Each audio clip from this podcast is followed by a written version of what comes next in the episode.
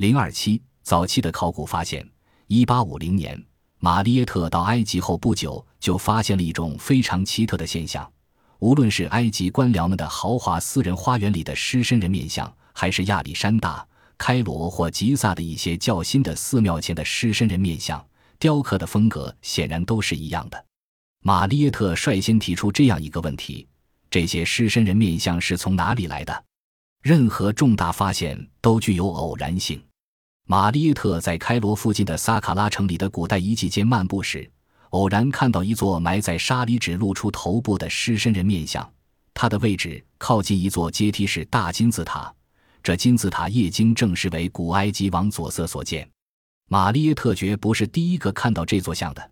然而他却是首先看到了像上的一段铭文的，那就是有关孟菲斯的神牛阿匹斯的记载。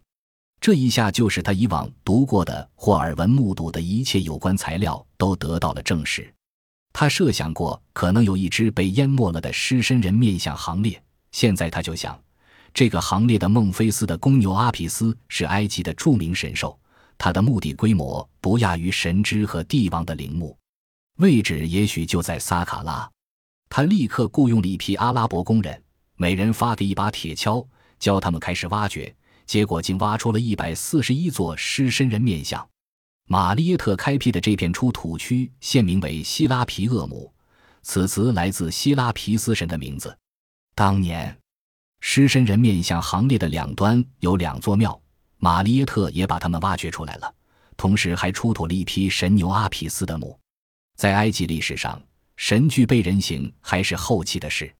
古代的埃及神都以符号。植物或动物的形象出现，孟菲斯的公牛阿匹斯就是最著名的神兽。古埃及宗教认为阿匹斯是创世主布塔神的仆人，他受到的崇拜礼仪也最为隆重，所以神兽的墓地规模也不亚于神之和帝王的陵墓。玛丽耶特站在神牛阿匹斯的陵墓之前，地下墓室的入口处有一座安葬之前放置遗体用的教堂。其规模较之埃及贵族的平顶墓前的教堂不相上下。一条很陡的路通向长形墓室，里面安放着从拉美西斯大帝起数百年来的无数具神牛的尸体。玛丽耶特发现，这些尸体各占一间墓室，许多墓室沿着三百二十英尺长的通道排成长列，加上后来出土的直至托勒密时代的墓葬，墓道总长达到一千一百二十英尺。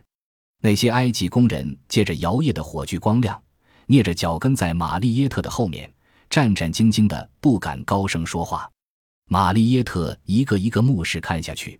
神牛的尸体装在石棺里，石棺是用整块的黑色和红色花岗石凿成后磨光的，每个约高九十六英尺，宽六十四英尺，长一百二十八英尺，估计重七十二吨。许多石棺的盖早已被人掀去。所以，玛丽耶特和以后的考古者一共只找到两口完整无损的石棺，其他都已遭受了粗暴的劫掠。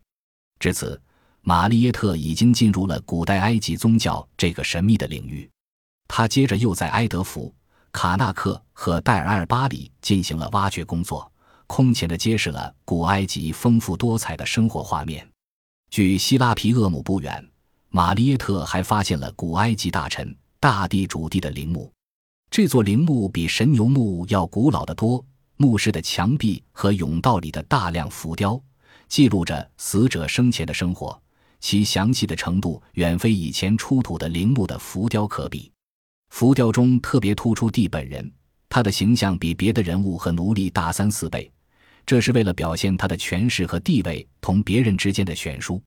所有壁画和浮雕都是风格高雅、线条优美、内容丰富的。他们不仅表现了富人的各种消遣，而且也描写了普通人的生产劳动，有包马、割谷、赶驴、拖犁、扬场等画面。有一幅画画的是四千五百年前造船的场面，还有伐树、割板以及使用扁斧、手夯和早产劳作的场面。可以看出，当时锯、斧、锥子等已经普遍使用。其中有一幅金匠熔金的画面，表现了向炉内吹风，以便提高炉温。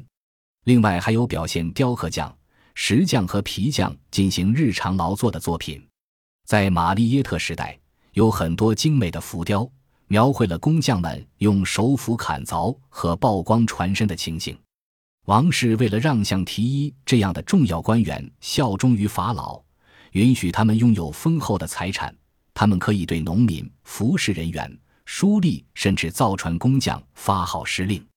不少画面表现了帝的地位和权势，其中有一张画着一群人被像羊一样赶到帝的府里去结账，走得慢的就被侍卫揪着衣领向里拉。许多农妇排成长列向帝献礼，一群群的仆人。有的牵着祭祀用的公牛，有的在宰杀，有的画面表现帝在进餐，或帝和妻子及全家人在一起，或帝在狩猎，或地在尼罗河三角洲上旅行，或地在草丛中航路的情景。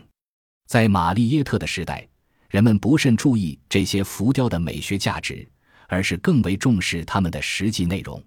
他们不仅表明了古埃及人干些什么，而且具体说明了他们是怎样干的。